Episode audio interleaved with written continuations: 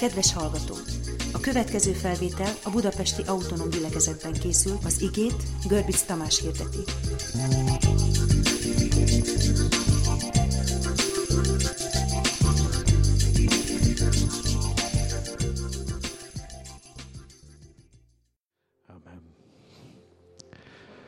Szeretném ott folytatni az üzenetet, ahol Dezső abba hagyta. És arra is kérlek benneteket, hogy nyissuk ki a Bibliánkat a hegyi beszédnél, Máté 6. részénél, három fejezet a hegyi beszéd, és ebből a következő, a középső Máté evangéliumának a hatodik fejezete, hogy az ötödik, hatodik, hetedik részekben foglalta össze Máté azokat a tanításokat, amelyek, amelyeket Jézus elmondott az Isten országával kapcsolatban, és ezekben egy nagyon fontos részt foglal el a hatodik fejezetben a hívőknek az Istennel való kapcsolata. És a hatodik fejezetnek az első fele az imádkozással, az adakozással és a bőjtöléssel foglalkozik, amik nagyon fontos szent cselekedetek, az igazaknak a cselekedetei. Az előző fejezetben azt tisztázza Jézus, hogy mit jelent igaznak lenni, és milyen az igaz ember valójában. Itt pedig arról beszél, hogy az igaz hogyan végezze az Isten szolgálatát, és a legfontosabb üzenet, a visszatérő refrén ezzel kapcsolatban, hogyha imádkozol, ha bőjtölsz, ha adakozol, azt ne emberek szemeinek tedd, ne az emberek tetszését keresve tedd, hanem Istennek akar tetszeni ezekben a dolgokban. A második fele ennek az üzenetnek pedig a mammonnal foglalkozik, és Istennel, és azt tárja elénk, hogy a lelkedért, a szívedért két hatalom verseng, két úr verseng, és ez a két úr ellensége egymásnak, nem lehet egyszerre Istennek is a szolgája, meg a mammonnak is a szolgája. Jakab ezt úgy fordítja le, hogy parázna férfiak és asszonyok, nem tudjátok-e, hogy a világ barátsága ellenségévé tesz bennünket az Istennek, mert az írás azt mondja, hogy Isten féltékenyen szerető, buzgón szerető Isten, és az ő szelleme lakozik bennünk. Isten tehát nem olyan szerelmes, aki úgy általában kinyilatkoztatja a szeretetét, hanem aki buzgón szeret bennünket. Ő olyan szerelemre vágyik a részünkről, olyan kapcsolatra, olyan szövetségre, amiben ő odaadott mindent, és cserébe azt kéri, hogy mi is legyünk elég bátrak arra, hogy mi is adjuk oda teljesen magunkat neki. Isten mindent odaadott. Nem tud ennél többet, nagyobbat adni, mint amit adott. A tulajdon fiát adta oda értünk, azért, hogy el ne vesszünk, hanem ha hiszünk ő benne, akkor örök életünk legyen. És ez az adománya az Istennek felbátorít bennünket, és őt megteremti a lehetőséget a mi számunkra, hogy mi is ugyan ezzel a hittel és ugyan ezzel a lelkülettel odaadjuk magunkat Istennek. Ez ugyanolyan, mint a szerelem. És amikor eljön a királyfi a fehér lovon, és szerelmet val, és azt mondja, hogy nem akarok nélküled élni, akkor a hölgy egy döntés előtt áll, akkor megkérdik tőle, hogy akarsz-e a feleségem lenni, hogy ő erre a szeretetre mivel válaszol. És ha úgy dönt, hogy szeretettel válaszol, akkor jön létre a szövetség, a kapcsolat. És ez a kölcsönös odaadás, a szeretetnek ez a köteléke hozza létre a szövetséget. Nincs ez másképpen az új szövetségben is, sem. Eljött a kérő, eljött Isten, odaadott mindent, és az evangélium által most a mindenható Isten kinyújtotta a kezét minden egyes teremtménye, minden egyes ember felé, és hív téged, és azt kérdezi, hogy akarsz-e a feleségem lenni. Akarsz-e a szövetséges társam lenni? Akarsz-e velem egy szeretett kapcsolatra lépni? És hogyha egy asszony szabad, akkor szabad szívvel tudja azt mondani, hogy igen, semmi másra nem vágyom. Ez a legnagyobb vágy az életemben, hogy ez megtörténjen. De ha egy olyan emberre találsz, akit meggyaláztak, megtapostak, akivel az életével, a szeretetével már visszaéltek, akkor az egy nehezebb dió, egy nehezebb történet. Sokkal több türelemre van szükség, sokkal nagyobb szeretetre van szükség. Mert őnek is el kell hinnie azt, hogy tényleg őt akarják, és tényleg őt szeretik. Az az ember, akinek már visszaéltek a bizalmával, akit már becsaptak, megcsaltak, az az ember sokkal nehezebben nyílik meg, hogy újra bizalmat adjon. És ezért nagyon fontos meglátni azt, hogy mi, akik a világból jövünk, és akik, akik a világ szerelmesei voltunk, és az ördög szeretői voltunk, hogy bennünket annyiszor megtapostak, becsaptak, meggyaláztak, hogy a lelkünk nagyon nehezen gyógyul meg ebből. Nagyon nehezen tudjuk elhinni, hogy tényleg ilyen szeretetre méltók volnánk, hogy tényleg erre a bizalomra méltók volnánk.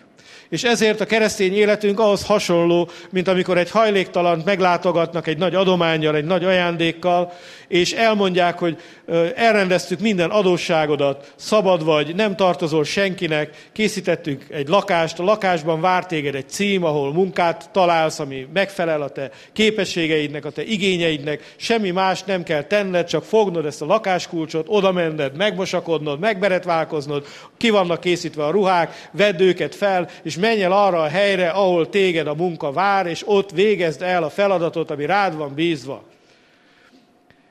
És ez olyan csoda, hogy az ember nagyon fél elhinni, hogy létezik ilyen. Hogy nem átverés az egész, hogy nem az lesz, hogy elkezdek újból bízni, elkezdek újból reménykedni, és újból csalódnom kell majd. És ez tulajdonképpen a mi hitünknek a harca, hogy el tudjuk-e hinni, hogy létezik-e az, hogy Isten ennyire jó hozzánk, és ennyire szeret-e bennünket és állandóan ott bujkál az ördög által megtaposott emberben a kérdés, hogy valóban? Valóban? Tényleg? Ennyire megbízható? Ennyire rábízhatom magam? Hogy ennyire szeret? De miért? Nem is értem. Mivel érdemeltem ki? Meg akarom hálálni, meg akarom szolgálni, de hogyan? Például úgy, hogy nem villogtatjátok a szemembe ezt a izét.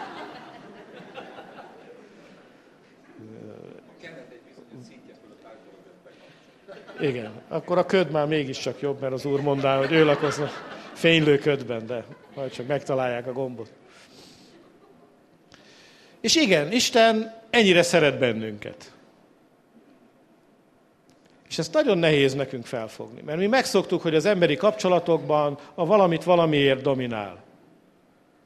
Pedig higgyétek el, nem így kezdődik az életünk. Az életünk úgy kezdődik, hogy megszületünk kis nyekergő csecsemőként, teljesen kiszolgáltatottan, és egy dolgot tudunk csak csecsemőként ordítani, enni, meg kakélni, és a szellemi dolgok közül egyetlen egy dolgot tudunk igazán jól szeretni. Az nagyon megy. Képzeljétek el. A csecsemőt két dologra, a kisgyereket két dologra nem kell megtanítani. Hogy hogy szeressen, meg hogyan rosszalkodjon. Az egyik azért van benne, mert Isten az ő alkotója és teremtője, aki maga a szeretet. A másik meg azért van benne, mert a bűn hatalma alá születünk meg, ha tetszik, ha nem. És az Ádámtól örökölt, hiába való élet is elkezd hogy mondjam, megnyilvánulni bizonyos idő múlva.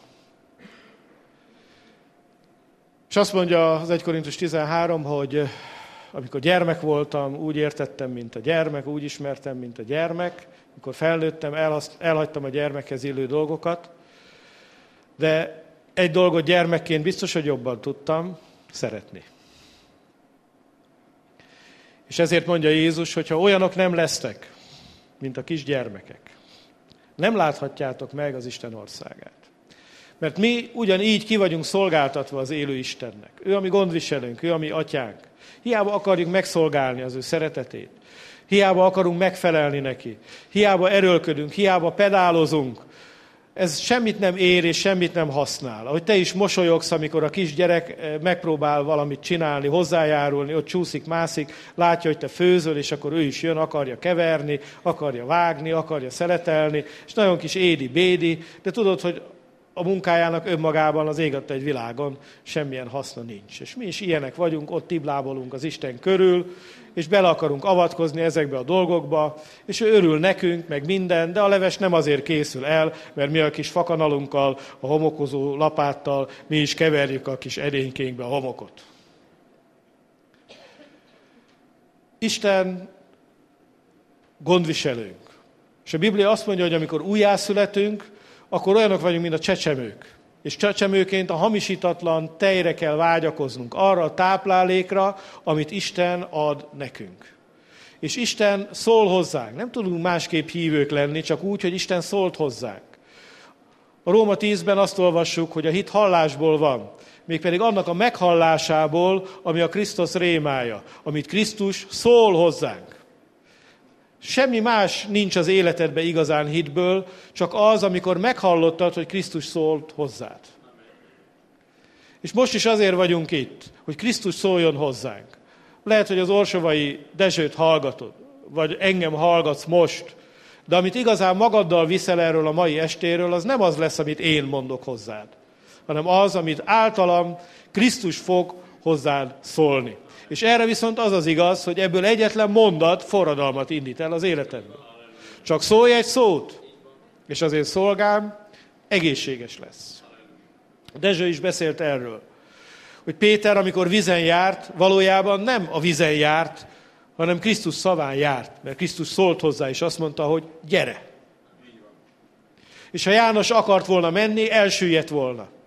És ha János is akart volna a vizen járni, akkor Jánosnak azt kellett volna mondani, hogy nézd, a Péter jár a vizen. Uram, szólj nekem is, hogy menjek. És az úr szólt volna, János, gyere! És akkor János is járt volna a vizen. És a Péter azt mondta volna később, hogy kiszállok a csónakból, mert én tudok vizen járni, elsüllyedt volna. Mert valójában a tényeket mi írja felül? Az igazság. És az igazság az, amit Isten mond. És ha Isten azt mondja, hogy én felülírom a tényeket, akkor bátran elhiheted Istennek a szavát, Istennek a beszédét. Ha Krisztus szól hozzád, a Krisztus rémája benned, hitet hoz létre. És a Biblia azt mondja, hogy a hit mértéke szerint töltsd be a munkát, a szolgálatot, amit Isten rád bíz. Isten nem akar tőled többet, csak annyit, amennyire hitet adott neked. De azt viszont, ami hited van, azt éld meg, azt használd azt gyakorold, azt ne ásd el. És aki kevesen volt hű, az sokra bizatik. Ha a rémákat, a kijelentéseket, a Krisztus hangját meghalva tudod, hogy az Úr szólt hozzád, ahhoz ragaszkodj, és cselekedd, és tedd, ahogy az Attila is a múlt héten a lelkünkre kötözte, hogy hagyd abba az ábrándozást, hanem amiről tudod, hogy Isten mondta neked, az kezd el cselekedni. Az a létező legjobb a te számodra. Az a te ételed, az a te italod, hogy cselekedd az Istennek az akaratát. Boldog leszel a cselekedetben. De fontos, hogy Isten szóljon hozzánk. A hegyi beszédben Jézus szól hozzánk, éppen az agodalmaskodással kapcsolatban. És ezt magyarázza el, hogy két vőlegény is van. Egy, aki igazán szeret, és téged szeret. És van egy csaló, egy szélhámos, egy házasság szédelgő, aki csak azért akar magának megszerezni, hogy utána elnyomjon, kizsákmányoljon és tönkretegyen. És nem szolgálhatsz egyszerre ennek a két úrnak. Ezek harcolnak egymással, hadban állnak egymással. Nem tudod mind a kettőnek odaadni a szívedet. Döntened, választanod kell. De az udvarlás folyik, és a mammon is hívogat téged. A bűnbe esett ember átérzi a kárhozatnak az állapotát. És a kározatnak az állapota szűkölködést jelent, szorongást jelent. A kározatnak az állapota szégyent jelent, félelmet jelent. És akár mennyi pénze van, akár milyen vagyona van, az az, az ember, aki ö, nem él Istennek a dicsőségébe, a szűkölködik. Minden ember szűkölködik az Isten dicsősége nélkül. És ebből a szűkölködésből keresi az ember a kitörés. És azért van ott a mammon, hogy megkísértse őt. És az emberek azért hajszolják a pénzt, azért hajszolják a vagyont, mert biztonságot keresnek. Reményt keresnek. És ezzel csapja be őket az ördög. Olyan ez, mint az illatos sajt az egérkének a csapdába. Egy olyan hazugság, aminek a vége bajhoz vezet. Minden rossz gyökere a pénz szeretete. Minden rossz gyökere a pénznek a szeretete. Ha te a kárhozatból a vagyon segítségével akarsz kitörni, ha te a szorongásaidból a pénzben keresel menekülést és biztonság érzetet, Olyan útra tévedtél, aminek a végén rossz ember leszel. Ezt elmondom még egyszer. Ha te a félelmeidből, a szorongásaidból, az agodalmaskodásaidból, a vagyon kínálta útra lépsz, és ezen az úton akarsz kitörni és járni, akkor ennek az útnak a végén rossz ember leszel. A sátán Jézust is megkísértette. Felvitte a nagy magas hegyre, megmutatta a világ dicsőségét, hatalmát, gazdagságát, vagyonát, és azt mondta, neked adom. De ha te ezen az úton elkezdesz járni, nem Isten imádója leszel, hanem az ördögöt fogod leborulva imádni. És világossá teszi Jézus a hegyi beszédben, hogy nem lehet egyszerre ennek a kettőnek szolgálni. A mammon folyamatosan kísérteni fog téged arra, hogy megcsald vele az élő Istent. Jézus pedig a következőképpen folytatja a tanítását. Máté 6.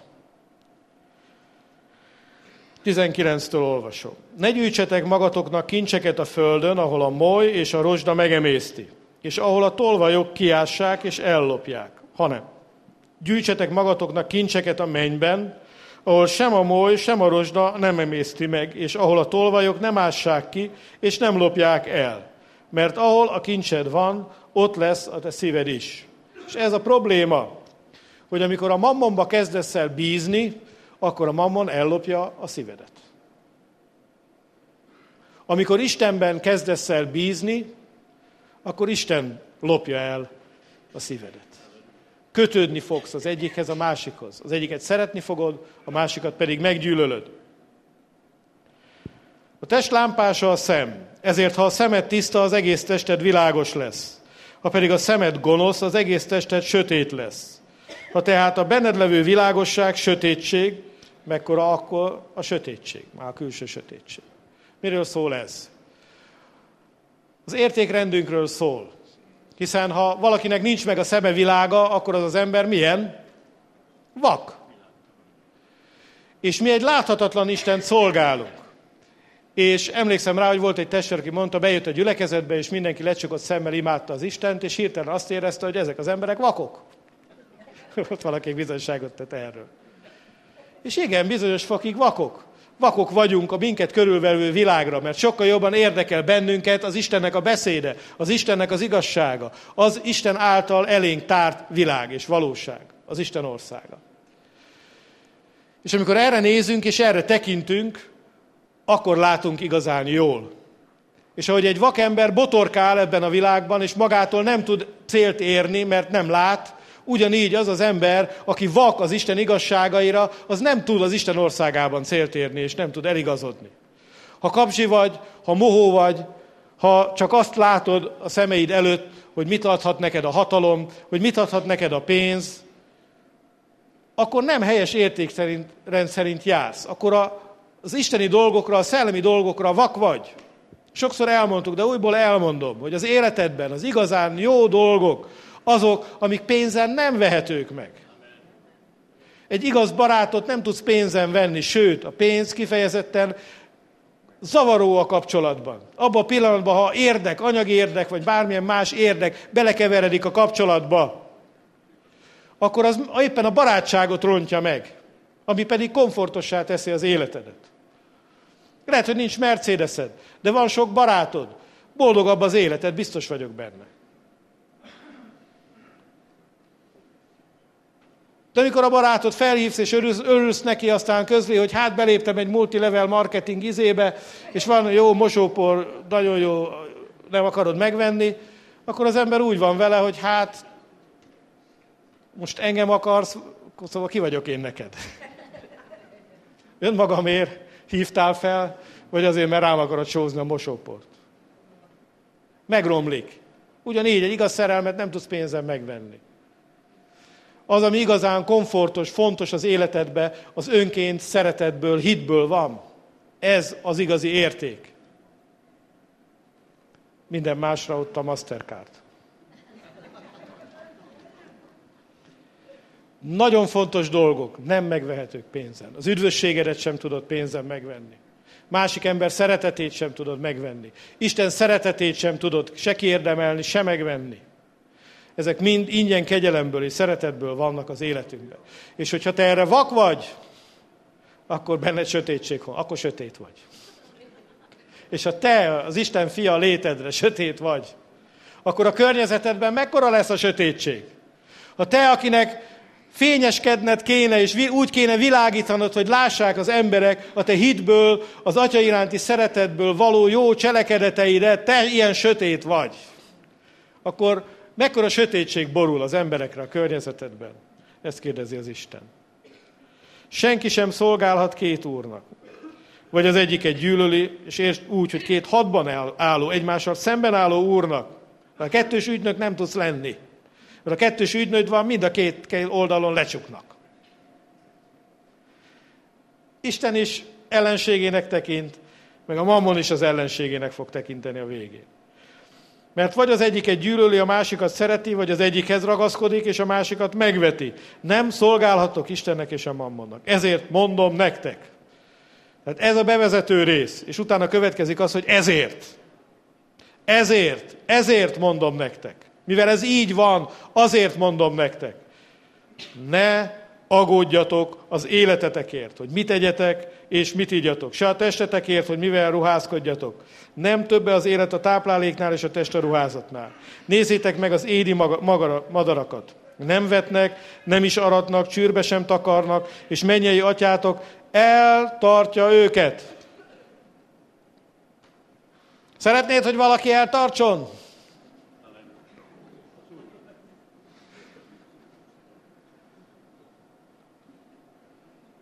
Jézus azt mondja, ha elvesztetted a bizalmadat abban, hogy Isten eltart téged, menj ki, nézd meg az anya természetet. Nézd meg, hogy a természet milyen bőkezően bánik a teremtményeivel. Hogy az Isten úgy alkotott meg mindent, hogy teljes bőségben lehetnek az ő teremtményei. Sokkal több van, mint elég. Sokkal több van, mint amire szükséged van. És ha az ég madarait az Isten így eltartja, mennyivel inkább téged. Csak ne legyél kicsiny hitű. A kicsiny hit, tudjátok, az egy ilyen csapda, a szűk keresztmetszet, a beszorulás állapota. Nem hitetlenség, de nem is hit. Amikor az embernek kicsi a hite, az azt jelenti, hogy van hite, de az a hit nem elég ahhoz, hogy áttörjön. Nem elég ahhoz, hogy célba érjen. Ott áll az ígéret földjének a határán, és nem, nincs elég hite, nincs elég ereje ahhoz, hogy legyőzve a nehézséget, be tudjon jutni, és birtokba tudja venni az áldást. A szörnyű állapot.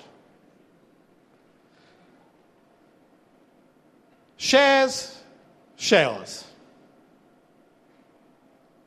Tudom, hogy ott van, és tudom, hogy meg van ígérve. Mégis képtelen vagyok legyűrni, legyőzni a testemnek, vagy bármi másnak az ellenállását, és birtokba lépni. És ugyanígy vagyunk mi ezzel a gondviselés dologgal. Hogy igen, tudjuk, hogy Isten gondot visel, de mégis rettegünk, agódunk, remegünk, hogy a holnap vajon milyen bajt, nehézséget, szükséget fog ránk elhozni. Ne légy kicsinyítő. Jézusnak ez az üzenete. Nem vagytok-e ti sokkal értékesebbek náluk? 27. Agódásával pedig ki tudná közületek meghosszabbítani az életét csak egy arasznyival is. Mit agódtok a ruházatért is? Figyeljétek meg a mezei liliomokat, hogyan növekednek, nem fáradoznak, nem fonnak, de mondom nektek, hogy Salamon teljes dicsőségében sem öltözködött úgy, mint ezek közül akár csak egy is. Ha pedig a mezőfüvét, amely ma van, és holnap a kemencébe vettetik, így öltözteti az Isten, nem sokkal inkább titeket ti kicsinyítőek. Ne aggódjatok tehát, és ne mondjátok, mit tegyünk, vagy mit ígyünk, vagy mit öltsünk magunkra, mindezt a pogányok kérdezgetik. Mindezt a pogányok kérdezgetik. Miért? Mert a pogányoknak nincsen más céljuk, mint hogy ezen a világon berendezkedjenek. És nagyon sok kereszténynél is azt látni, hogy még kiskorú. És tulajdonképpen azt gondolja, hogy az Isten hite arra való, hogy ő ezen a világon berendezkedjen. Én is, amikor megtértem, nagyon élveztem az Úrral való közösséget, és a lelkem mélyén megnyugodtam, mert most már Isten velem lesz, bármit csinálok, Isten megáld engem. És sokáig így is volt. Nem tudtam olyat óhajtani, sóhajtani, hogy az Úr a tenyerédne hordozott volna. És nagyon biztos voltam ezekben a dolgokban.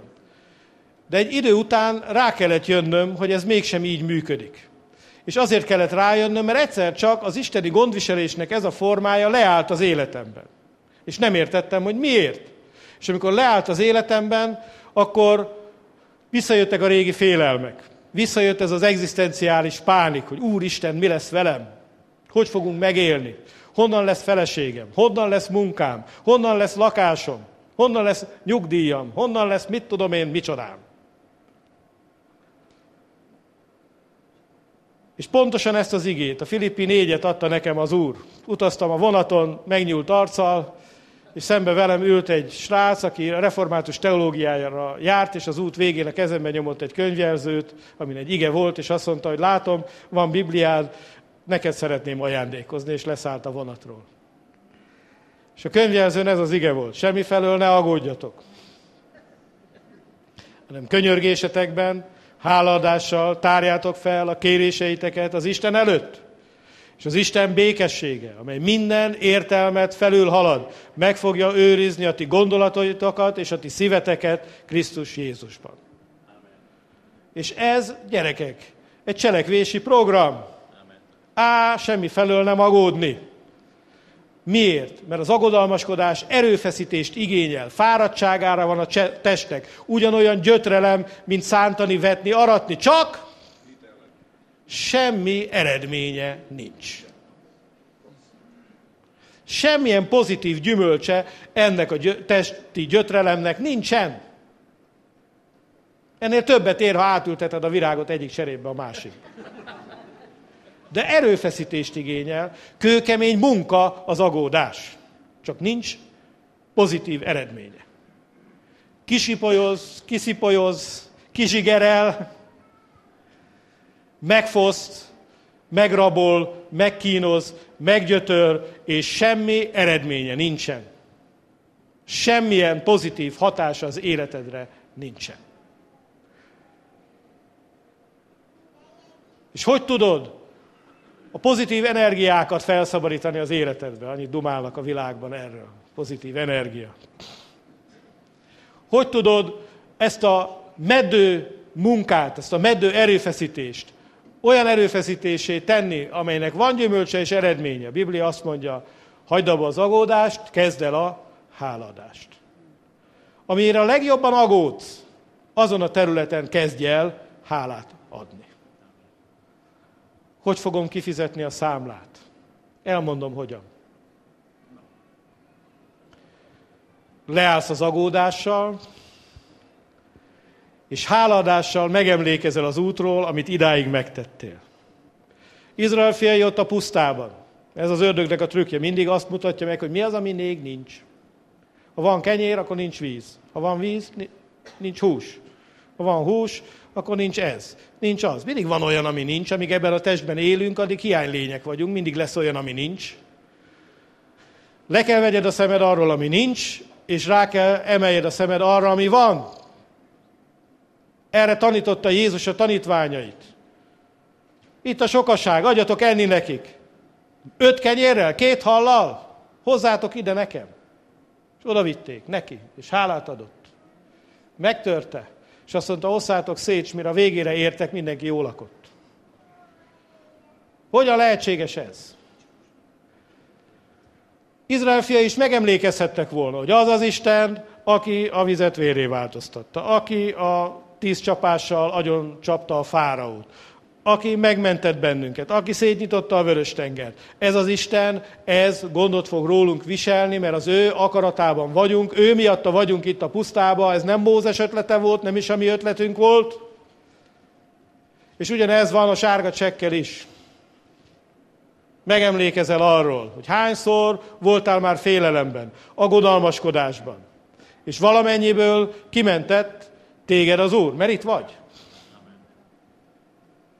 És lehet, hogy csak azt tudod, hogy el kell menni a csipkebokorig, És nem tudod, hogy lesz tovább. Mózes is csak ennyit tudott. Akkor Fáró megkérdezte, de hát hogy lesz? A nép megkérdezte, de hát hogy lesz? Mózes csak azt mondta, menjünk el a csipkebokorig, és ott az Isten majd megmondja, hogy hogy lesz. És lehet, hogy te is csak a csipkebokort látod. Csak annyit tudsz, hogy Isten azt mondta, hogy gyere ki úr Kazdimból, és járj velem. És én majd megmutatom neked a földet, amit neked akarok ajándékozni, adni. És Ábrahám is átélt szorongást, átélt félelmet. Nem volt neki egyszerű a biztonságot jelentő környezetet otthagyni, az ismerős dolgokat otthagyni, és elindulni az ismeretlenbe, a bizonytalanba. De ő bízott az Istenben, és hitt az Istenben, és ez volt a hitének az első cselekedete. És az Isten nem úgy hívta ki Ábrahámot, hogy nem adott neki ígéretet, hanem azt mondta, Ábrahám, én megáldalak téged. A te nevedet nagyját teszem. Áldássá teszlek téged. Nagy népé teszlek téged. Sőt, a föld minden nemzetsége benned lesz áldott. Gyere ki, és kövess engem. Nem a semmibe hívta ki az Isten az Ábrahámot. És Ábrahám elkezdett ezen a hiten menni, járni. És ő is ugyanolyan bizonytalan volt, mint te. És ugyanúgy félt, mint te. És amikor félt, akkor letagadtatta magát az asszonynal. Ide ment, oda ment, próbált találni a filiszteusoknál menedéket, az egyiptomi fáraónál menedéket, hogy te is rohangálsz ide-oda, önkormányzathoz, meg ki tudja mihez, és próbálsz valamilyen módon ügyeskedni. De az áttörés soha nem ezt hozta meg Ábrahám életében. Hanem az, amikor az Isten áldása elkezdett működni, munkálkodni az életébe. És Isten azt mondta, én megáldalak téged. És áldássá leszel. És ez a hívő életednek a két nagyon fontos állomása. Amikor Jézus Krisztusban vagy, akkor tudnod kell, amikor belemerültél Jézusba, a keresztségbe, akkor teljesen egy élettél vele. Meghaltál vele, eltemettek vele, feltámadtak vele, vele együtt felültettek téged az Atya jobbjára, és ott megkoronáztak téged minden tisztességgel és dicsőséggel, és minden létező áldással meg vagy áldva Krisztus Jézusban. Te áldott ember vagy.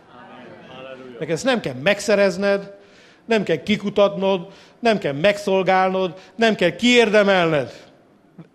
Már az ördög az orrodnál fogva vezet akkor, amikor te felteszed azt a kérdést, hogy vajon áld-e még engem az Isten?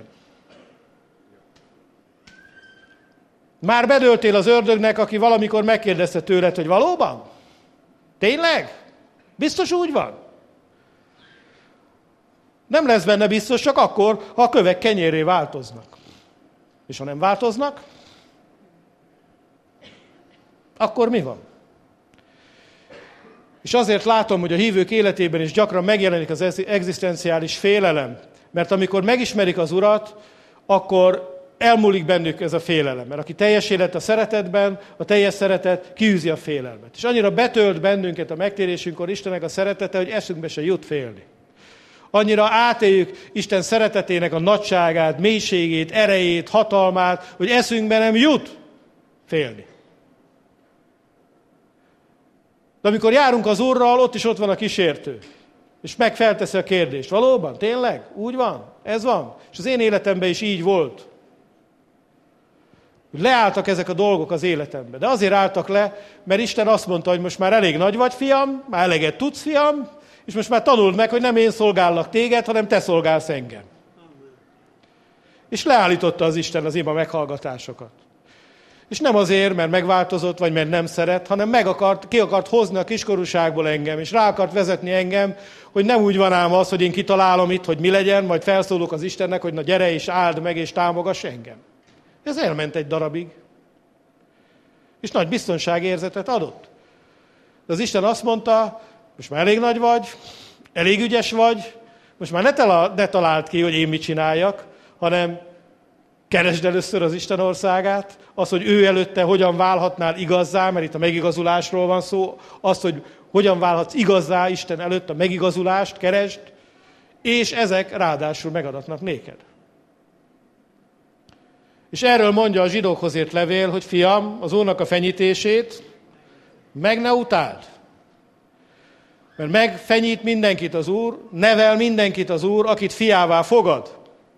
És ezért a fiúságnak két fázisa van az életedben. Két nagy fázisa. Az egyik az, amikor kihoz téged Isten az adós rabszolgaságból, az ördög elnyomása alól, és azt mondja, te vagy az én szeretett fiam. És helyreállít téged az Isten és meggyógyítja a betegségeidet, elrendezi a dolgaidat, megszabadít a régi bűneidből és azoknak a következményeiből. Ad neked egy új életet, egy új látást. Megérted azt, hogy Isten munkát akar neked adni? Mert a, te jóléted, az anyagi jólétednek az eszköze az Istennél a munka. Bezony. Már a szombatnál is azt olvastuk, mindenki azt mondja, a szombat a pihenőnap, de a parancsolat nem erről szól, csak. Hat napon át Dolgoz a hetediken, pihenj, mind a két parancsolat benne van. Dolgoz és pihenj. Isten hogyan akar megáldani téged? A kezed munkája által.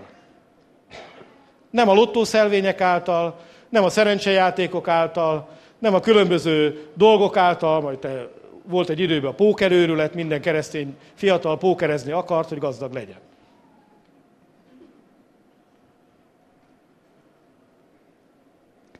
Minden korban vannak divatok, meg divatos dolgok.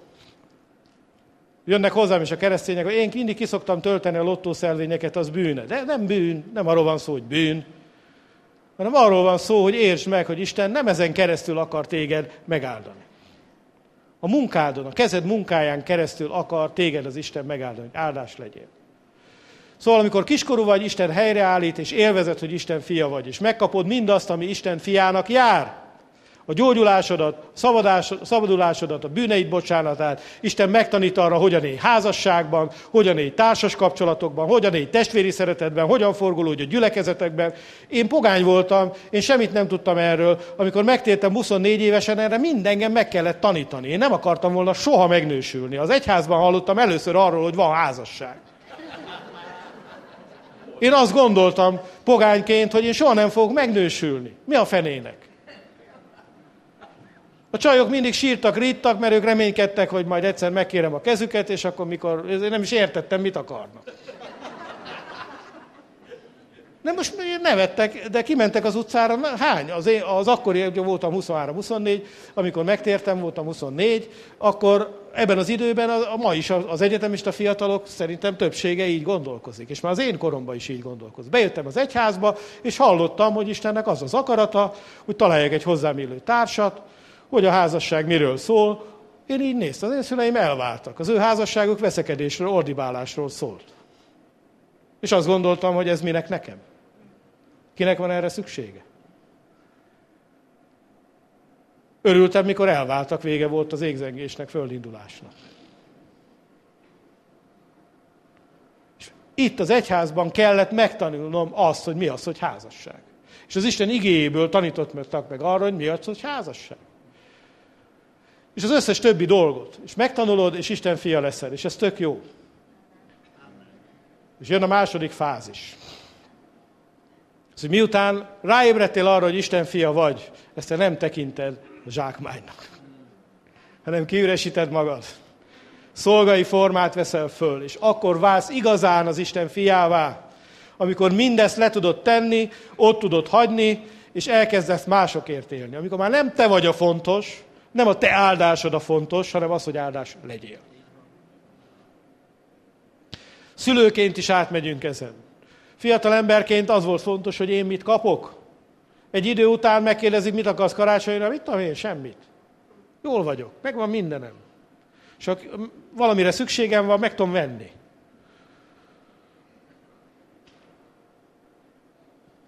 Nem tudtok olyat mondani, vagy olyan dolgot adni, amitől most úgy kiúrik a szél, hogy ó, azt mindenképpen szeretném.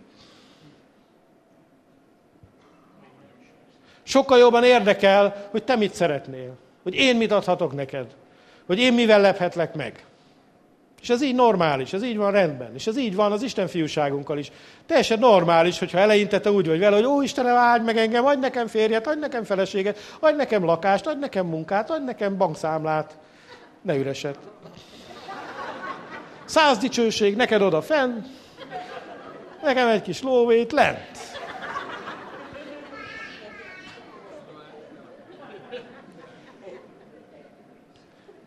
De ebben is vannak olyan dolgok, amik, amikben az ördög törtvethet neked, és csalódást okozhat neked. Jézus elhívta Pétert, Péter azt hitte fogságra, halára. Ezerszer beszéltünk róla.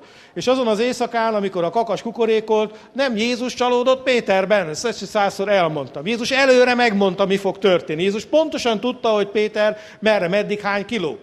Péter csalódott saját magában, és mikor csalódott a Péter, akkor szépen visszament halászni. És onnan a halász bárka belől kellett elhívni a Jézusnak újra, és azt mondani neki, nem Péter, nem arról van szó, hogy kaptál egy esélyt és elbuktad, hanem arról van szó, hogy az Istennek az elhívásai megbánhatatlanok. Amen. És visszavette őt a szolgálatba.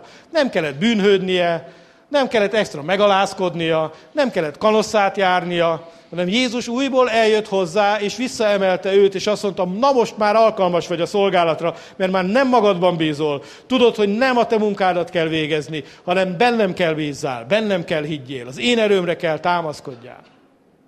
És ez egy másik szakasza volt a szolgálatának. Előtte is használta őt az Isten. Ez egy másik művelet volt, és lehet a te életedben is így van. Túl ambiciózus voltál, zúg az égi bogár, neki megy a falnak, nagyot koppan akkor, azután elhallgat. És úgy van vele, mint Mózes, aki szintén zúgott, búgott, agyonütötte az egyiptomit. Aztán, mikor 80 évesen a pusztába örült, hogy a juhok a hazatalál, az Isten meglátogatta, és azt mondta, hogy menjen egy darab göcsörtös bottal, és szabadíts meg a népet. És mondtam, hogy én, se pénzem, se hatalmam, se hadse, semmim nincs a szabadításhoz. De Isten azt mondta, de van, mert én küldtelek téged. És ez elég. Elég volt? Elég nehéz. Fél, reszketett Mózes. A végén azt mondta, Uram, tudod mit, küldjek, itt küldeni akarsz. Én már öreg vagyok, nincs bennem semmi ambíció, én már nem tudok beszélni se, semmit se tudok, nem akarok menni. Úgyhogy azt olvassuk, hogy az Úr már megharagudott Mózesre, és már mondta, hogy menjél már. És lehet, hogy te is egy ilyen állapotban vagy. Zugtál, buktál, ambiciózus voltál, majd én megmutatom, én is úgy kezdtem a szolgálatot, hogy ezek mind hülyék, majd én aztán leimádkozom a tüzet az égből. Jó, nem hülyék, de olyan, olyan hát nagyon kedves, aranyos testvérek, de hát azért én nem. És mentem, és csináltam, és azt gondoltam, hogy hú. És sokszor le is jött a tűz, és akkor azt hittem, hogy ha, há, hm, az azért van, mert a szellemi harc, meg az én imám, meg az én bőjtöm. És aztán volt, hogy neki mentem a falnak, és már annyit mondtam, gyöszörögtem Istennek, hogy ah, Istenem, hagyjál béki, jó, elmegyek, valami konzervet előveszek, elprédikálom. Legyünk túl rajta, csak ne szégyenüljek meg, ezt az egyet kérem, hogy nagyon ciki ne legyen. És képzeljétek el, akkor is leszállt. Lejött a tűz az égből. Olyan jelenléte volt Istennek, hogy neki lehetett dőlni. Támaszkodni. És mentem haza, és nem értettem semmit. Hát akkor hogy van ez? Akkor mégse az én imám, mégse az én bőjtöm, mégsem az én ambícióm. És hogy koppantam, és akkor az Isten mégis szóba áll velem. Sőt, nem csak, hogy szóba áll, hanem ott van az erejével, a jelenlét, és akkor rájöttem, hogy Isten azt akarja mutatni, hogy nagyon aranyos vagy, kedves vagy, de nem te vagy itten a fontos. Édi, bédi, minden. De hidd el, hogy ez a munka egy embernek sok. Isten munkáját te nem tudod végezni. Ez túl nagy teher neked. És ezért olyan ez, mint a szántás meg a vetés.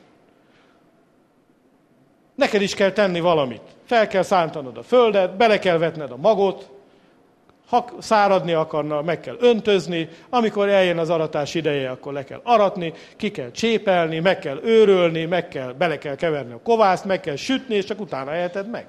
Van feladat vele? Van. De mégis ki a dicsőség? Az Isteni, aki kirendeli a gabonát a földből. Nem az, aki plántál, nem az, aki öntöz a valami, hanem az Isten, aki a növekedést adja. A nagy dolgot ő viszi véghez. És pontosan, és tényleg így van. Tehát most hiába, nagyon nagy a tudomány, és nagy, nagyon nagy áldás, nagyszerű dolog a tudomány, stb.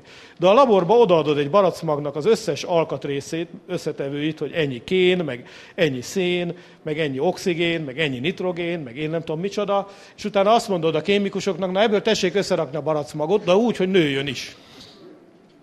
Na nem fog menni. És ugyanerre hivatkozik itt Jézus. És azt mondja, hogy figyelj ide, te tudsz ruhát szőni? És azt mondod, igen, tudok. Akkor hagyd kérdezzem meg, testet tudsz-e szőni? Nem tudunk. Nem tudunk testet alkotni. És akkor Isten azt kérdezi tőled, hogy ha viszont az az Isten, aki a testedet szőtte, az nem fog-e gondoskodni a ruháról, ha az, aki a te testedet alkotta, és megtette érted a nagyobbat, és testet alkotott neked, az nem fog-e rólad gondoskodni? Vajon az Isten olyan apa-e, hogy megszületik a gyerek, és kiteszi a hóra? Vajon azért születtél-e meg erre a világra, hogy aztán Isten téged magadra hagyjon? Lehetetlen. Nem lehetséges. És ugyanígy, kaját sokan tudunk főzni. Laktam együtt albéletben egy atyafival, aki 40 éves volt, és hajnalban, amikor igaz a kálmát aludtam volna, mint igaz ember, rám törte az ajtó, és megkérdezte, hogy kell rántottát csinálni, már nagyon éhes volt. Mindig a nők sürögtek, forogtak körülötte, és mindig más megcsinálta. Én rántottát nem tudod megcsinálni. De ételt tudsz főzni. Sokan vagyunk, akik tudunk egy rántottát csinálni. De életet egyikünk sem tud létrehozni. Ha pedig az Isten megcsinálta a nagyobbat, és élettel ajándékozott meg bennünket, hogy ne gondoskodna azokról a dolgokról, amik ennek az életnek a fenntartásához szükségesek. El fog tartani bennünket, gondoskodni fog ezekről a dolgokról. Jézus azt mondja, hogy ne legyél agodalmaskodó, hanem azt az energiát, amit az agodalmaskodásba fektesz, az fektest hálaadásba. Emlékezz meg az útról, hogy hogy hozott téged ki az Isten, hogy szabadított meg, hogy viselte gondodat itt, meg itt, meg itt. És hát mondhatod az Istennek, hogy akkor is azt gondoltam, hogy ez lesz, és nem az lett. És azt gondoltam, hogy majd az lesz, és nem az lett. És féltem attól, hogy, és nem az lett. És meg tudsz emlékezni háladásból, hogy hét bajodból is kimentett, és a nyolcadikban is megszabadított. Sok baja van az igaznak, de valamennyiből kimenti őt az Úr. Amen. És le tudod győzni a félelmet, és le tudod győzni az aggodalmaskodást. Amikor Isten elhívta Ábrahámot, adott neki egy ígéretet. Megáldalak és áldássá leszel. És ez az ígéret elkísérte Ábrahámot. És Isten nem hagyta el Ábrahámot, nem hagyta el még akkor sem, mikor tévedett. Még akkor sem, amikor testi módon döntött. Nem hagyta el Gérárban, nem hagyta el Egyiptomban, nem hagyta el sehol az út során. De Ádámos, Ábrahámot is megkísértett, és a, a vége ugye az, mikor Izsákot fölteszi az oltárra, utána Isten azt mondja neki, már nem többes számban beszél neki, hanem egyes számban beszél az utódairól, addig mindig azt mondja, a te utódaidnak adom ezt a földet, de ott, amikor az angyal lefogja a kezét Ábrahámnak, és azt mondja, hogy ne tedd, mert az Isten tett téged próbára, és látja, hogy mindenben hűséges és odaszánt vagy, és kész vagy az Isten beszédét megcselekedni, akkor azt mondja az Isten, megerősíti az áldást az életeden, és nem csak te benned, hanem a te magodban fognak megáldatni a Földnek minden nemzetségei. És ott először nem többes számban beszél, hanem egyes számban. És pontosan erről, erre hivatkozik a Galata levél harmadik részében Pálapostól, mikor arról beszél, hogy vajon az, amit Isten Ábrahámnak mondott ránk, érvényes-e? Hivatkozhatunk-e mi is ezekre a dolgokra, vagy ez csak Ábrahámnak adatott, és senki másnak?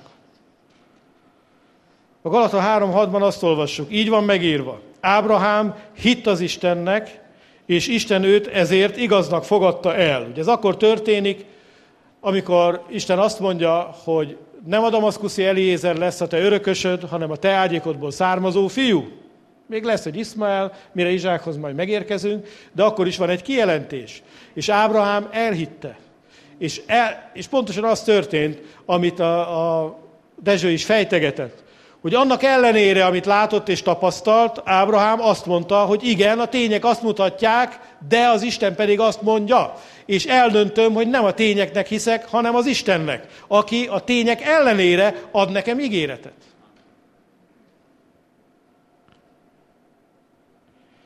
És mikor elhitte, az igazságul tulajdonított neki. Értsétek meg tehát, hogy akik hitből valók, azok Ábrahám fiai. Tehát kik öröklik meg az Ábrahám áldását? Micsoda verseny folyt Ábrahám áldásáért?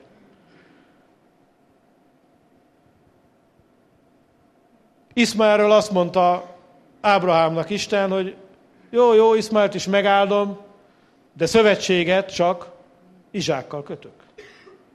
Utána Jákob és Ézsau. Már az anyjuk méhétől fogva birkóztak, harcoltak ezért az áldásért. De ezt az áldást nem örökölhette meg akárki. És nem örökölhette meg akárhogyan. De a Biblia itt azt mondja, hogy akik hitből valók, azok az Ábrahám fiai. Kik öröklik meg Ábrahám áldását? Akik Ábrahámhoz hasonlóan hisznek. De miben hisznek? Abban, amit Isten mondott, amit Isten megígért. És ezért van az, hogy Jézus azt mondta a sürgölődő, forgolódó Mártának, hogy egy szükséges dolog van, hogy letelepedj, és meghald az Isten beszédét. És ezért, ha itt vagy, és eljössz, akkor ne a Facebookodat nézegesd az okos telefonodon, hanem figyelj ide. Ha itt vagy, és eljöttél, akkor ne a büfében kávézd meg trécsej, hanem hajtsd oda a füledet arra, hogy az Isten tudjon hozzád szólni. Amikor itt vagy, akkor ne az járjon a fejedbe, hogy mi mindent kell még elintézni ma, hanem üresíts ki az elméret meg a füledet, hogy meghall, hogy az Isten mit szól hozzád. És ugyanígy, ha otthon leülsz a Bibliád elé, akkor közben megy a tévé, megy a rádió, megy a izé, félszemmel az interneten, lóksz, Meg lehet indokolni, sürgős, fontos, ezt is kell, azt is kell. Lehet sürögni, forogni, de érdemesebb a jobb részt választani. Mert ha Isten szól hozzád, ha meghallod az ő szavát, az megváltoztatja az életedet. És ezt megérted, akkor nem azért fogod tanulmányozni a Bibliádat, mert kell, hanem azért, mert az örök élet beszéde ott van. És nem Azért ülsz le a Bibliád elé, mert ö, muszáj, mert mit fog szólni a pásztor, megkérdezi, hogy mennyit olvastam a Bibliát ezen a héten. Hanem azért, mert tudod, hogy a legnagyobb szükséged arra van, hogy meghald az Isten szavát, aki szól hozzád. És a leggyakrabban így fog hozzád az Isten, hogy leülsz a Bibliád mellé, és ott vagy az Úr házában, és olvasod az igét, és osztatlan a figyelmed. Tudod, én se szeretem, amikor beszélek valakihez, és akkor az írogat, meg jegyzetel, meg nyomkodja a telefonját, vagy a vállam fölött nézi a tévét, akkor én is úgy vagyok, hogy jó van, akkor majd ha érdekel a dumám, akkor majd beszélünk. És hidd el, Isten is így van ezzel. Tiszteld meg az osztatlan figyelmeddel. És én sem tudom mindig megtenni. Leülök sokszor a Bibliám elé, szanaszét görögnek a gondolatai, mint a higany, amikor eltört a lázmérő. Össze-vissza szaladgálnak. De igyekszem. És ha nem megy, félreteszem. És amikor érzem, hogy az, az Úr kegyelme megnyitja a szellememet, és elkezdek fogékony lenni, akkor viszont félreteszem a dolgokat, és akkor odafigyelek.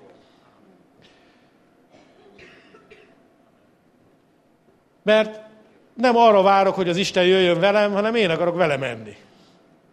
Nem azt akarom, hogy ő kövessen engem, hanem én akarom őt követni. És vannak ilyen kegyelmi pillanatok, hogy a legváratlanabb helyzetben, autóvezetés közben, evétfőzés közben, a slózin ülve, borotválkozás közben, millió a legváratlanabb dolgokon érzi az ember, hogy most az Úr megnyitotta a szellemét, és elkezd szólni.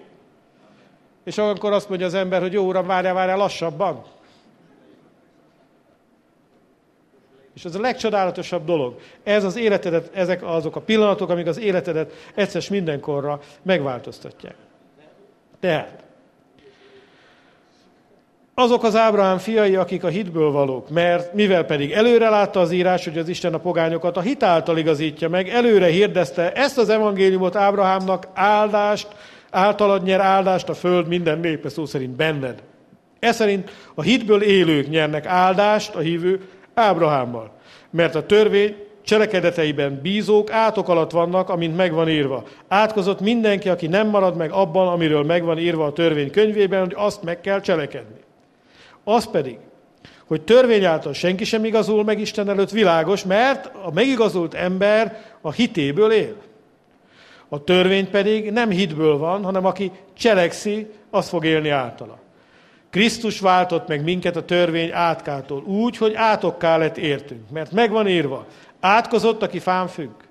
Azért, hogy Ábrahám áldása Jézus Krisztusban a pogányoké legyen, és hogy a szellem ígéretét hitáltal megkapjuk. Tehát, miért lett Jézus Krisztus átkozottá a keresztván? Azért, hogy Ábrahám áldása Jézus Krisztusban a pogányoké, a népeké, a nemzeteké legyen, és hogy a szellem ígéretét hitáltal megkapjuk. Testvéreim, emberi módon szólok, a megerősített végrendelet, még ha emberé is, senki sem teheti érvénytelenné, vagy nem tolthatja meg. Tiszteletben tartjuk a végrendeleteket? Az egyik legerősebb, legősibb jogrendszer, hogy a végrendeleteket tiszteletben kell tartani. Az ígéretek pedig Ábrahámnak adattak, és az ő utódának. Nem így mondja az írás, és az ő utódainak, mintha sokszor, sokról szólna, hanem csak egyről. És a te utódodnak, szó szerint a te magodnak, aki a Krisztus. Ezt pedig így értem. Azt a szövetséget, amelyet korábban megerősített az Isten, ugye az Ószövetséget, a 430 esztendő múlva keletkezett törvény nem teszi érvénytelenné. Vagyis ez nem törli el az ígéretet, mert ha a törvény alapján van az örökség, akkor már nem az ígéret alapján volna. Ábrahámnak viszont ígéret által ajándékozta azt az Isten. Mit akar tehát mondani? Hogy az Ábrahámmal kötött szövetség és az Ábrahámnak adott ígéret kire száll azokra, akik Ábrahámhoz hasonlóan hisznek. Miben? Abban, amit az Isten nekik mond. Amit az Isten hozzájuk szól. A Krisztus rémájában. Az Isten szavában, kijelentésében. És amikor te Krisztus Jézusban vagy, akkor abban a magban vagy, akiről az az ígéret szólt, hogy ő benne a föld minden nemzetsége áldást nyer. Áldott ember vagy. Megörökölted Ábrahámnak az áldását, azt az áldást, amiért Jákob lopott, csalt, hazudott, fondorkodott, birkózott, ügyeskedett, mindenfélét csinált. Tiéd. És azt is mondja Pálapostól, hogy amikor bejött a törvény, ez a törvény ezt az áldást és ezt az ígéretet nem írta fölül. Nem tette érvénytelenné. Sőt, az derül ki a későbbiekből, hogy a törvényben is valójában, akik igazak voltak, azok a törvény cselekedet, nem a törvény cselekedetei által lettek igazzá, hanem azért, mert hogy amit tettek a törvényből, azt hitáltal tették. Vagyis Valójában nem azért voltak igazak ezek az emberek, mert mindent megtartottak a törvényből, mert azt senki nem tartotta meg. Hanem azért voltak igazak, mert amit cselekedtek a törvényből, az azért cselekedték, mert az Isten mondta. Az Isten szavának engedelmeskedve, az Istenbe vetett hitből vitték a bárányt, meg a kost, meg a bikát, meg a zsengét, meg az összes többi dolgot. És amikor ebből a hitből cselekedtek, akkor a hitük őket igazá tette, nem a bárány, nem a kos, meg nem a cselekedet hanem a hitük. És kiderül, hogy az Ószövetségben is hitáltal igazultak meg az emberek. És az Ószövetség minden cselekedete egy lehetőség volt arra, hogy ők azt hitből megtegyék. És amikor hitből tették, igazságul tulajdonítottak nekik. Amikor képmutatásból tették, vagy üres vallásosságból tették, akkor abból semmilyen szellemi hasznuk nem származott.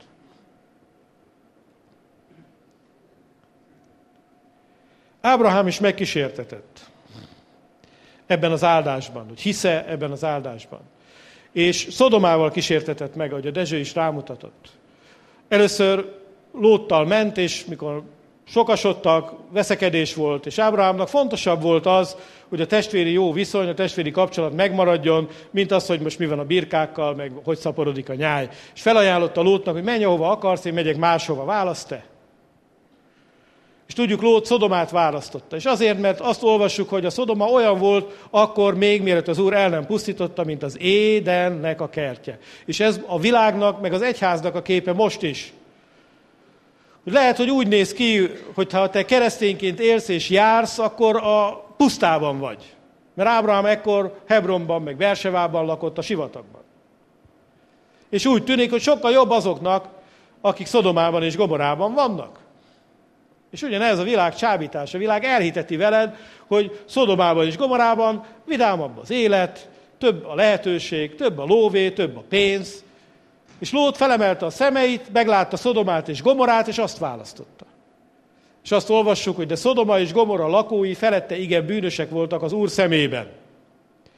Ha Ábrám választhatott volna elsőnek, szerintetek választotta volna Szodomát és Gomorát? Nem. Nem választotta volna. De Lót Szodomát és Gomorát választotta, és mikor ez a választás megtörtént, Ábrahám tudta már, hogy nem Lót lesz az örököse. De történt, hogy egy rablócsapat rátört Szodomára és Gomorára, elvitték az egész népet, az egész várost, az egész zsákmányt, és Ábrahám megtudta, hogy az ő unoka testvérét Lótot is elvitték, akit szeretett. És Ábrahám lóra pattant, összefogott a hetitákkal, utána ment a rablócsapatnak, rajtuk ütött, legyőzte őket, visszaszerezte a zsákmányt. De Ábrahám nem azért ment Kádorlaomer után, mert pénzt akart, hanem azért, mert szerette Lótot. És ki akarta szabadítani Lótot. Az összes többi ráadásul adatot meg neki. És ott volt nagy néppel, ott volt nagy vagyonnal, és Jeruzsálemben jön létre a nagy találkozás. Két emberrel találkozik Jeruzsálemben Ábrahám. Az egyiket Melkisédeknek hívják, a másikat Szodoma királyának. Mind a kettő ad valamit. Melkisédek kenyeret és bort, és megáldja Ábrahámot. És Ábrahám elfogadja az áldást, és az egész zsákmányból tizedet ad Melkisédeknek. Mert Melkisédek azt mondja neki, hogy a magasságos Isten szerezte neked ezt a győzelmet. És Ábrahám tudja, hogy nem az ő karja szerezte neki ezt a győzelmet. És az adományával, a tizedével, ez nem egy kötelező tized volt, ez nem a levitáknak járó, átok terhe alatt járó tized volt, ez egy önkéntes adomány volt. Az adományával azt fejezte ki Ábrahám, hogy igen, tudom, hogy Isten volt az, aki megsegített engem. Tudom, hogy Isten az én gondviselőm. Tudom, hogy ezzel az ajándékkal akarom jelezni azt, hogy tudom, hogy Isten volt, aki a kezemet vezette. Isten adta nekem ezt a győzelmet. Az adakozásunkkal, a hálaadásunkkal ezt ismerjük el. Hogy semmink nincs, amit ne úgy kaptunk volna. És jött a másik ember, Szodoma királya, aki hát rendes Kánánita lévén, ugye a Kánánita később a Kalmárnak lett a rokon értelmű szava, tett egy ajánlatot Ábrahámnak, és azt mondta, jó, a vagyon legyen a tiéd, a népet ad vissza. És Ábrahám pedig azt mondta, visszaadom az egész vagyont. Egy cipőfűzőt nem veszek el abból, ami a tiétek. Nehogy később azt mondjátok, hogy mi tettük Ábrahámot gazdaggá. Pontosan ismerte Ábrahám a Kánánita lelkületét. Megtartotta volna a pénzt, akkor azok pedig ott éltek volna minden, és az első nehézségnél azt mondták volna, jaj, nem lettünk volna ilyen nehézségbe, ha ez az Ábrahám nem rabolt volna ki bennünket. És Ábrahám jól tudta, hogy hagy örüljön a Kánánit a, a mammonnak. Nem akart ezekkel semmilyen közösséget vállalni, még a pénzük se kellett. És amikor ez megtörtént, akkor Isten meglátogatta Ábrahámot. És két dolgot mondott neki. Az egyik az, hogy Ábrahám, ne félj. És miért mondta Isten azt Ábrahámnak, hogy ne félj, én pajzsod leszek neked? Azért, mert Ádám hali ösvényre lépett. Addig legelésző állattenyésztő volt. De ott hirtelen kardot fogott, levert öt potámiai királyt.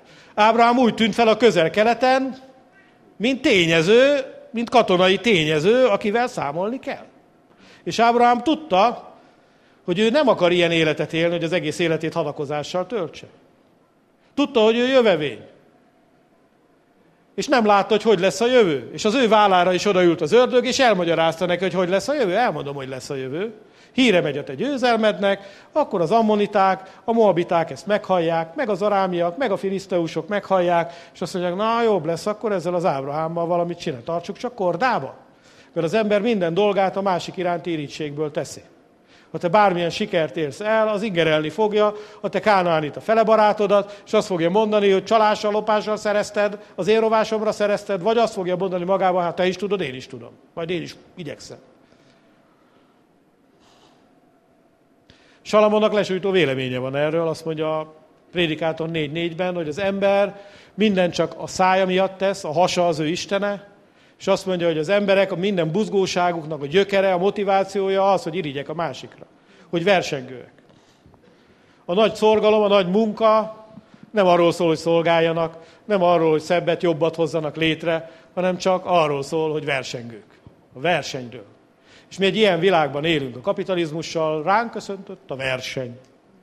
És a verseny azt üzeni neked, hogyha lemaradsz a versenyben, véged van. Ha lemaradsz a versenyben, kiszelektálnak. Ha lemaradsz a versenyben, akkor semmit nem érsz. Ez a mammonnak az értékrendje.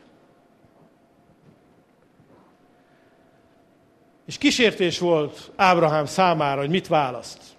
És Ábrahám nem választotta a könnyebb utat az erdőn át. Nem választotta a kánánita utat. Nem választotta a mammonnak az útját. És ezért a másik dolog, amit Isten ott mondott neki, az az volt, hogy felette igen, megáldalak téged, és gazdaggá teszlek. És az aggodalmaskodó Ábrahám rezignáltan válaszol, és azt mondja, mit nekem a gazdagság, hogyha az én házam örököse, a damaszkuszi Elézer lesz az én rabszolgám. És akkor adja neki Isten az ígéretet. Nem ő lesz az utódod, nem ő lesz az örökösöd, hanem egy fiú, aki a te ágyékodból származik. És Ábrahám elhitte, és ez a hit tulajdonítatott neki igazságot. A nagy fordulat az életébe akkor jött el, amikor megállt egy kísértésben. És az ő áldása Izsákra szállt. És tudjuk Izsákról, hogy betemették a kutakat, amiket az apja ásott, ő rendre kiásta újra őket, és ebben van egy nagy tanulság, és ez a tanulság pedig úgy szól, keresztény fiatalok, lehet, hogy keresztény családban nőttél fel, de neked saját magadnak meg kell találnod az élő víz kútfejét. Nem élhetsz az ősök dolgából. És ha kell, ki kell ásnod. Lehet, hogy bemerítkeztél, lehet, hogy betöltekeztél Szentlélekkel, de eljön a nap az életedben, amikor neked is ki kell állnod a hitnek a próbáját. Mert Isten azt akarja, hogy a hited kipróbált legyen. És amikor már nem kapaszkodhatsz a papába, meg a mamába, meg a gyülekezetbe, hanem neked kell férfi módjára megállni egy kísértésben. És kipróbálja Isten a hitedet. És akkor válsz igazán hívő keresztényé. Akkor lesz az, amikor egy valóságos, vérremenő döntést kell majd hoznod, hogy a világ szerint jársz, vagy Isten szerint jársz. Hogy tékozló fiú leszel, vagy az Isten fia leszel. Izsák kiásta a kutakat. Sőt, azt olvassuk, hogy mikor inség volt a földön, akkor azon gondolkodott, hogy elmegy Egyiptomba, emigrál. Mert Egyiptomban Nílus vize gondoskodott arról, hogy van termés.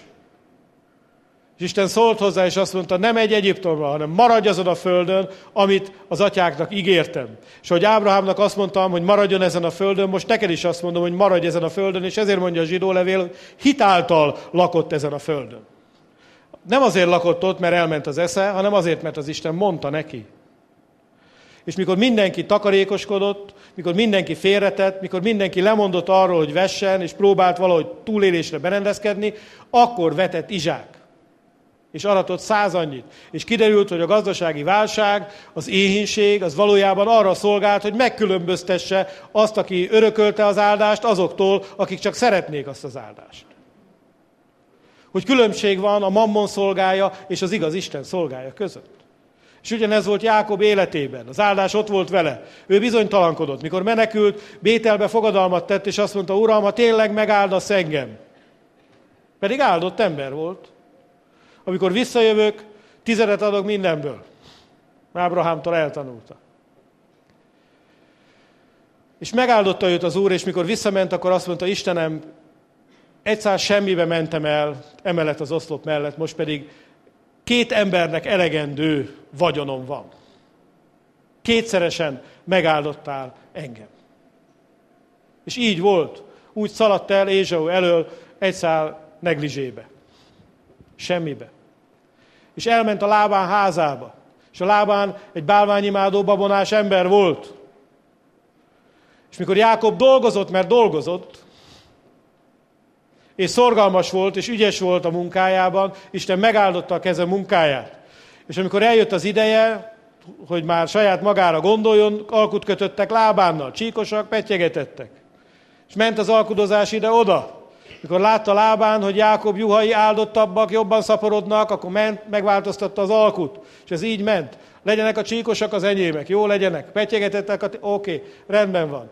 Akkor petyegetettek, kezdtek el szaporodni. A csíkosak meg nem. Akkor jött lábán, és azt mondta, te csináljuk vissza, legyen a csíkos. És jó van, legyen. Akkor a csíkosak kezdtek rá. Háj, lábán ment vissza. Nem, akkor mégis legyen a csíkos és a petty, legyen az. Akkor az egyszínű. Ó, hát akkor legyenek az egyszínűek. És tízszer megváltoztatta az alkut lábán. És amikor Jákob már meggazdagodott, megváltozott a lábán orcája, elkezdett irigykedni, és Jákob elérkezettnek látta az időt, hogy menjen. Tudta, hogy ebből baj lesz. És megpróbált legálisan eljönni Lábántól, elkérni magát Lábántól. De Lábán azt válaszolta neki, úgy hiszem, hogy miattad áldott meg engem az örökkévaló.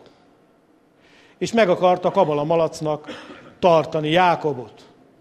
A jelekből, mondja szó szerint az ige, az ómenekből, a jelekből megértettem, hogy miattad áldott meg engem az Isten.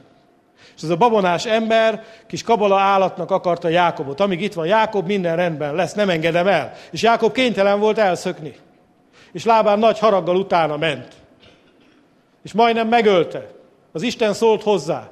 És akkor van köztük egy párbeszéd, ahol szintén azt mondja Jákob, én dolgoztam a te vagyonodért. Te csak ki adtad az ukászt, hogy mi legyen, hogy legyen. Parancsolgattál, főnökösködtél, a melót én csináltam. Én voltam kint a nyájjal, holba, szélbe, fagyba, nehézségbe. Soha nem vittem hozzád azt, amit a vad szaggatott, meg inkább én kifizettem a kárt.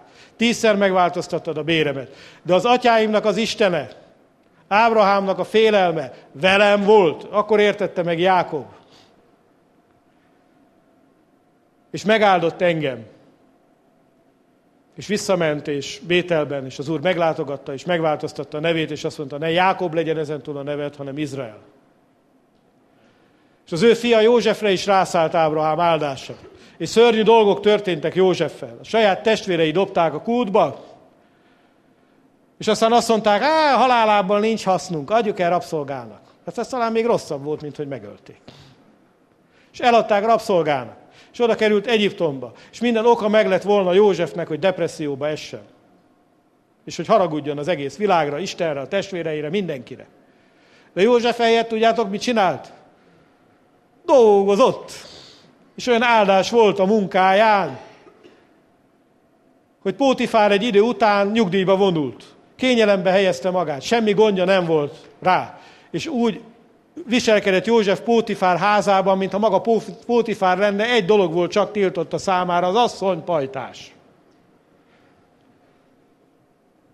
És amikor az asszony önként és dalolva felajánlotta, hogy ő is az övé lesz, akkor József azt mondta, ezt a gonoszságot nem tehetem meg sem az én urammal, sem Istennel. És kitartott az Isten igéje mellett. El is nyerte méltó jutalmát az az, hogy megrágalmazta, börtönbe került. És ott ült a börtönbe. És a börtönbe depresszióba esett, meghalagodott a világra, Istenre, mindenkire. Nem. Tudjátok, mivel ütötte el az időt? Melózott. Fogta a feladatokat, amik előttek álltak, és csinálta a dolgát. És olyan szerencsés, ott, ott is áldott volt. Igen, nem úgy nézett ki. Hogy akkor látták volna a testvérei, odajöttek volna, ó, a mi gyülekezetünk sokkal jobb gyülekezet, hát mi milyen áldottak vagyunk. A véres köppen gyülekezet a legjobb a környéken. Hát te nézd meg, börtönbe vagy, rabszolga vagy.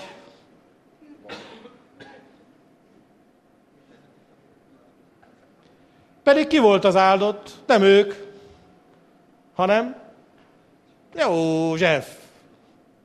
József. Megfejtette az álmot, csak egy dolgot kért az emberektől, akik féltek és rettek, nem adott nekik aranyat, ezüstöt, hanem éppen az agodalmaskodó, félelemben levő embernek megmondta, hogy mi vár rá. Mert az ember, tudjátok, a legrosszabb a bizonytalanság még a biztos rossz is jobb, azzal szembe lehet nézni. De a bizonytalanság a legborzalmasabb dolog. Ha ültetek már orvosnál, meg izé várva a leletre, vagy ilyen helyzetben voltatok, hogy mit tudom én, vártatok a hírre, hogy éle hale, akkor az ember tudja, hogy a legelvisethetetlenebb dolog a bizonytalanság, és József ebből emelte ki ezeket az embereket, hát pontosabban az Isten is csak egy dolgot kér a, a, attól, akit visszahelyeztek a hatalomba, hogy egy-két jó szót szólj az érdekembe. Szólt? Nem szólt. Kettő évig. Kettő évig. Most a továbbra is a börtönpadlót József. És szolgálta ki az előkelő foglyokat, és volt a komornyikja azoknak az előkelő uraknak, akiket valamiért börtönbe vetett a fáraó. És szolgálta őket hűséggel, szolgálta őket becsülettel. És eljött a nap, amikor a fáraó is álmot látott. És mikor nagy volt a kétségbeesés, a rohangálás, hogy most mi legyen, hogy legyen, akkor azért csak eszébe jutott annak a pohárnoknak, ez a József. És József áldása rászállt Egyiptomra. Tudjátok miért? Mert Egyiptom megbecsülte Józsefet.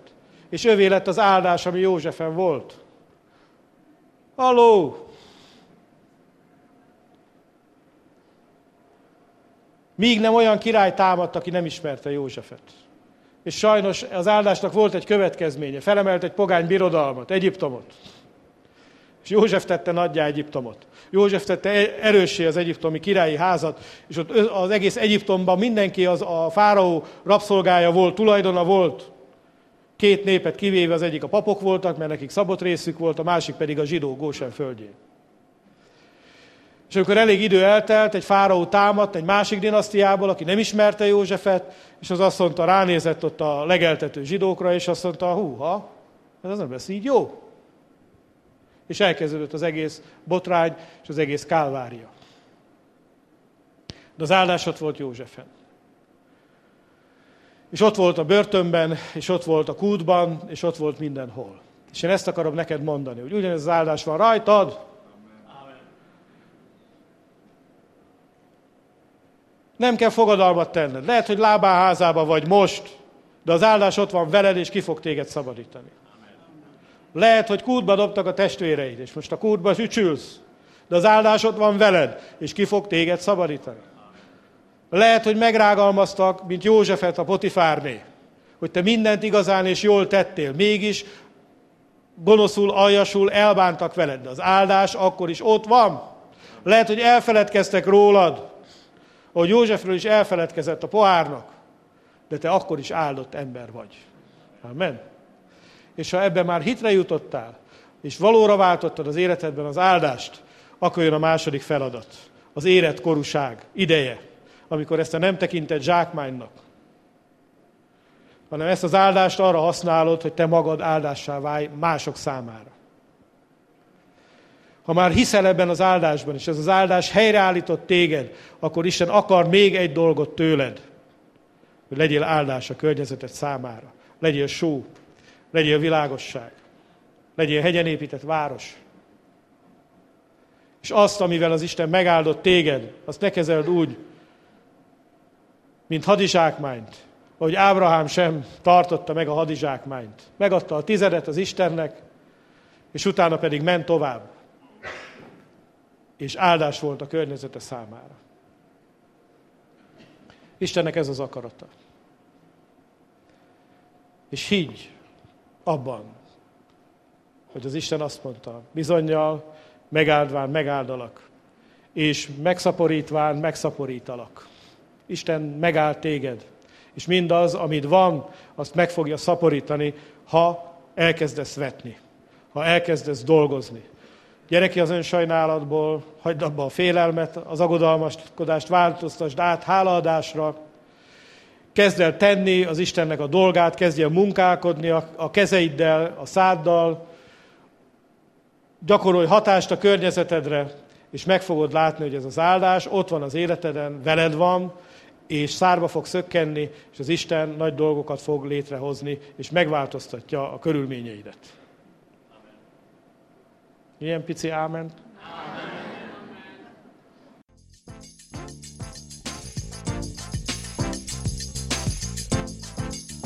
Kedves hallgató!